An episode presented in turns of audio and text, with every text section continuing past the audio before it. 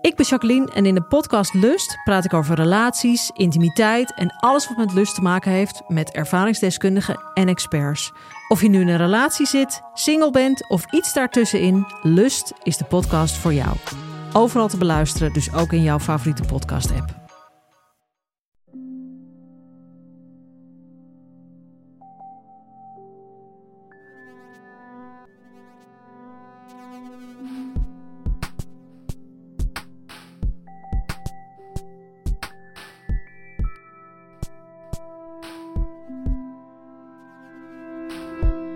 Wij zijn Relaas. Wij zijn een verhalencollectief altijd op zoek naar waar gebeurde verhalen die we laten vertellen door mensen die ze zelf hebben meegemaakt. In deze aflevering gaan we luisteren naar Bert. Bert, dat is een vrolijke meetjeslander. En ik weet zelf hoe dat voelt, want ik ben zelf vandaar. En als je dan eens vrijgelaten wordt in de grote stad Gent, dan staat het altijd garant voor een avontuur.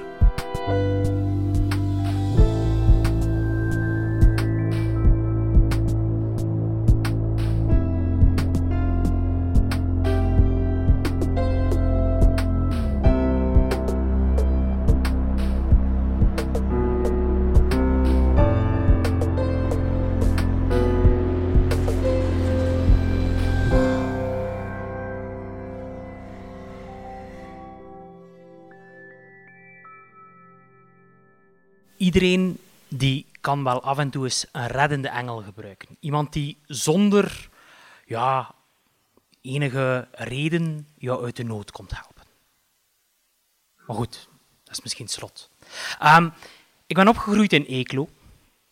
Um, ik was daar zeer actief. Ik deed daar veel. Ik was een bezig bijtje, uh, een actieve kerel.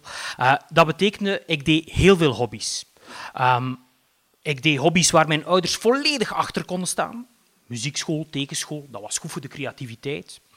En dan had ik ook hobby's waar mijn ouders niet zo'n grote fan van waren. De scouts was zo een voorbeeld daarvan. Ja, in de scouts leerde heel veel. Hè. Je samenwerken, je leert koken, uh, ook iets heel praktisch. Uh, maar ja, daar werd ook wel eens een pintje gedronken en dat vonden mijn ouders wat minder tof.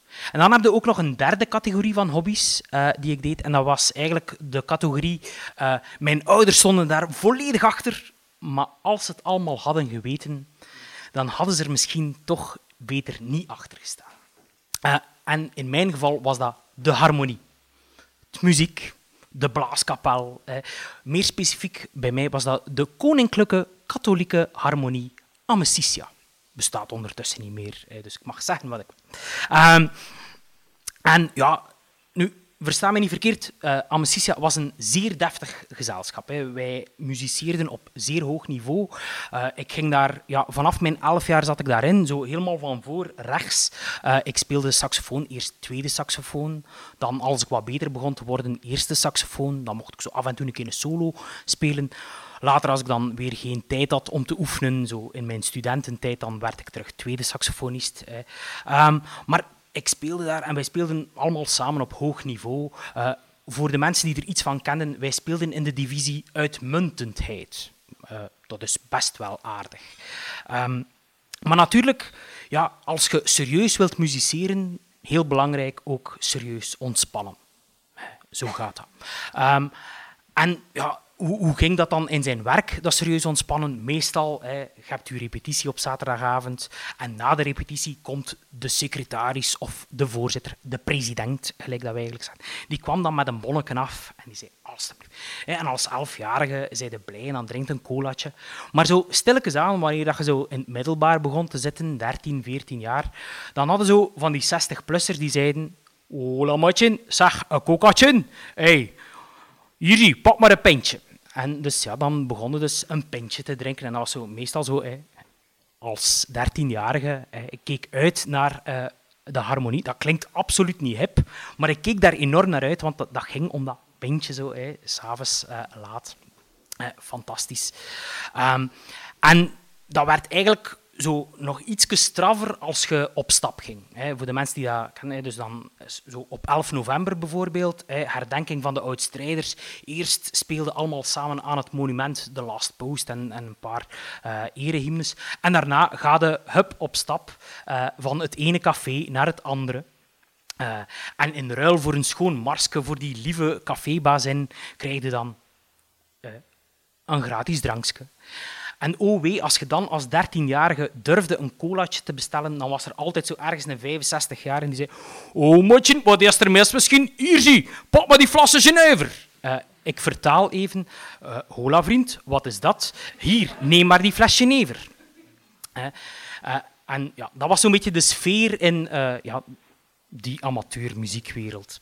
Um, maar eigenlijk het hoogtepunt voor ons als jonge snotters, als jonge garde in die harmonie, dat was in de zomer, ergens zo de eerste weken van juli, dan gingen wij samen op muziekkamp. En niet alleen wij samen, niet alleen die jongeren van Eeklo, maar ook al de jongeren van al die andere harmonieën, fanfares, brassbands in Oost-Vlaanderen. Wij gingen op de, klinkt heel sexy, play-in van FEDECAM, de Federatie der Katholieke uh, Muziekmaatschappijen. Um, en ja, dat was drie dagen uh, intensief repeteren. Uh, om te eindigen met een uh, concert, uh, waar dan vrienden, familie op waren uitgenodigd. en onder begeleiding van een zeer professionele muzikant, een zeer professionele dirigent. Um, en was altijd zwoegen, zweten, maar natuurlijk ook, zoals dat gaat in die amateurmuziekwereld, ook voor dat deftig werk werden deftig beloond. Heel veel pauzes, men een toog en s'avonds natuurlijk een stapje in Gent. Uh, en ik herinner mij vooral uh, een jaar waar Dirk Brossé de dirigent was. Uh, misschien bekend voor jullie. Dirk Brossé is een filmcomponist hier uit, uit Gent. Um, die man had fantastisch moeilijke muziek mee en was heel zwaar repeteren, dus wij moesten ook zeer zwaar ontspannen. Zo gaat dat. Um, en ja, die eerste avond, dat, dat toen waren we nog braaf. Hè. Dus ik, Geert, Jeffrey, dat waren de drie van Eeklo. En dan had er altijd zo een aantal anderen die op dat moment mijn beste maten waren. Maar natuurlijk, na die driedaagse weten begot niet meer wie dat die mensen waren. Maar dus je gaat op stap. Uh, je zit uh, in Sint-Bavo in Gent. Uh, ik weet niet of dat mensen de school Sint-Bavo weten zijn, maar dat is in het centrum van Gent. Dus dat is fantastisch. Je gaat eigenlijk daar de deur uit en je zit direct ja, tussen alle cafés. Dus hup, direct wij daar naartoe. Eerst een avond rustig, je drinkt eigenlijk gezellig door en je gaat weer gaan slapen. De tweede avond hadden we iets meer geluk, uh, want de tweede avond toen was er uh, een bierfestival uh, op het Emil Brownplein. Fantastisch bierfestival. Het concept ging als volgt: gekocht een glas en daarna mocht je eigenlijk zoveel drinken als dat je wou. dus ja, ik, ik was zo 15 jaar ongeveer. Kan 14 zijn, kan 16 zijn. Um, maar ja, dus je hebt je glas en je drinkt. En het is gezellig, het is tof uh, en, en je blijft drinken. En op een gegeven moment zeg je, nu hebben we wel genoeg gehad. En, of misschien, nu hebben we wel genoeg gehad. en je gaat terug uh, naar Sint-Bavo, je gaat naar daar gaan slapen. Groot probleem, wij komen daartoe die poort is dicht. En ik weet niet of er mensen zijn die het gebouw van Sint-Bavo uh, zich uh, voor, ogen hebben. Maar dat is, ja, dat is echt zo een bunker, een ommuurde uh, walling in, in, in de stad. Dat is een, een, soort van gevangenis. Ja, dat is echt volledig dicht. Die poorten ook. Dat is van beneden tot helemaal in de deurlijst afgesloten. Dus we hadden echt zoiets van, help, wij kunnen hier niet meer binnen. Het eerste idee is, we kunnen terug naar die bierfeesten. Uh, maar dan bedenkt ook, oei, we moeten misschien toch ook nog wel slapen. Uh, allez, zo in de goot gaan slapen, dat, is er, dat, dat wilde toch niet doen. Dus je gaat, uh, ja, hup, wij eerst naar rechts gaan zoeken. Nee, daar is geen één deur, geen één doorgang. Hup, terugkeren naar links. Gelukkig, daar is ergens een poort. Uh, ze is redelijk hoog, uh, maar beneden op de grond kun je er niet onder, maar van boven, allez, zo na drie meter, kun je er eigenlijk wel over. Uh, dus dat was, uh, ja, yes, we kunnen hierover. en ja, heel snel, hup, voetje zet, iedereen daarover. Maar dan, allez, er is altijd een probleem als je mensen erover zet. Dat is dat er iemand moet achterblijven. En jammer genoeg totaal niet aan gedacht, was ik dat. Dus ja. Uh, begin in paniek te zijn en zo. Hé hey man, uh, ik, ik, ben, ik, ik, ik zit hier nog, ik raak hier niet meer over, ik ben hier te klein. Je probeert zo ergens met, met je voet over die klink, maar ja, dat lukt allemaal niet.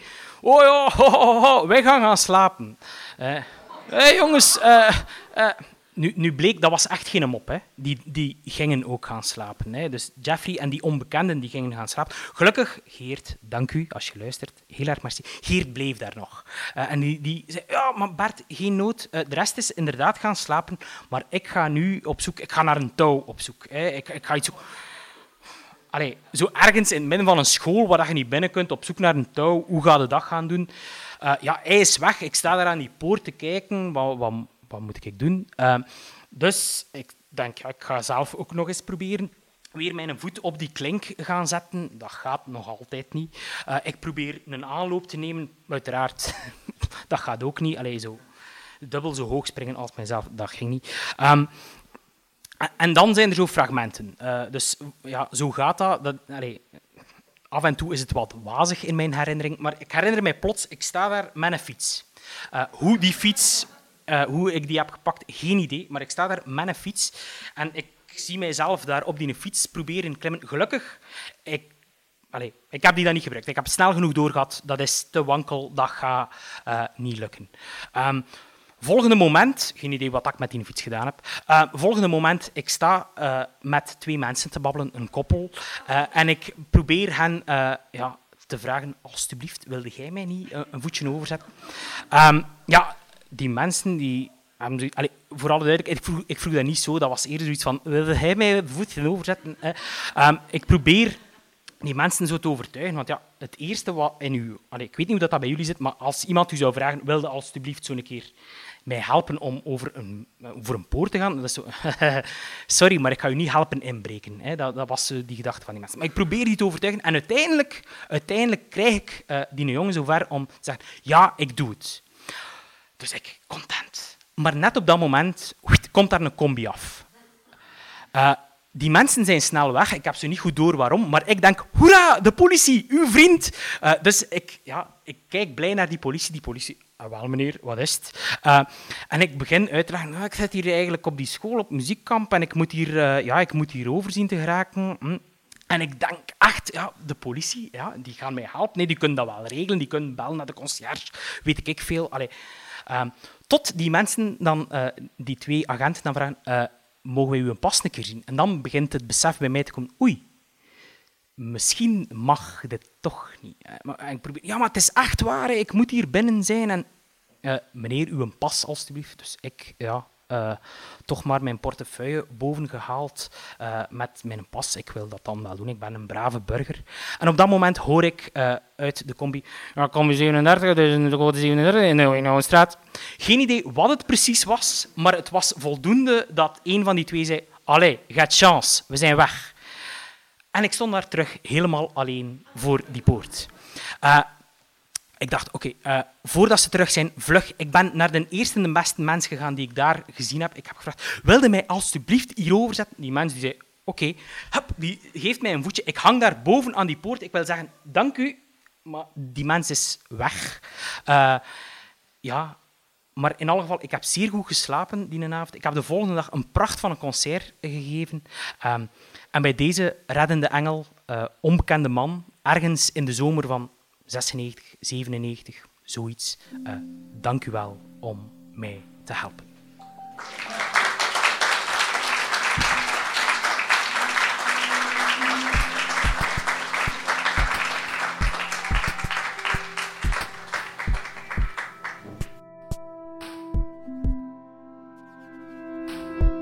Dat was het relaas van Bert. Hij vertelde het, het was in december van 2018 in Husset in Gent. Elke maand organiseren we een vertelavond daar in Husset of ergens anders, maar meestal in een intieme kring. 50 mensen mogen daarbij zijn en Bert die mocht toen de avond openen. Bert en ik, we go way back. Toen we een jaar of 15 waren, zaten we op dezelfde school in Eeklo. We waren zelf twee prominente leden van een heel bijzondere club. Maar daar ga ik nu niet verder over uitweiden. Maar als je Bert eens tegenkomt, moet je het hem maar eens vragen welke club dat was. Relaas is er dankzij de stad Gent en de Vlaamse gemeenschap. Onze vrienden die ons laten doen wat we willen doen, dat zijn REC, Urgent FM, Pulp Deluxe, Huset en Den Hopzak. En ons verhalencollectief dat bestaat uit Sarah de Smet, Edwin Gontier, Katelijn de Vries, Stefan Greijaert, Sarah Latré, Timon van de Voorde, Lin Somers, Anneleen Schelstraten, Marlene Michels, Ruby Bernabeu Plaus, Jurgen Strooband, Steve Konaar, Charlotte Huigen, Evita Nocent, Dieter van Huffel, Philip Cox, Silke Uderie en ikzelf ben Pieter Blomme. Voor we deze aflevering afsluiten, zou ik je nog één ding willen vragen. Een gunst als het ware. Ehm, druk ergens op de deelknop en deel dit verhaal met één iemand. Eén iemand aan wie je denkt als je dit verhaal hoort. Je doet er die mens een plezier mee, want die krijgt een verhaal dat hij nog nooit gehoord had. En je doet ons ook een plezier, want zo krijgen wij een luisteraar erbij. En op die manier kunnen wij jou tot aan het einde der tijden een gratis verhaal elke week blijven aanbieden. Dankjewel.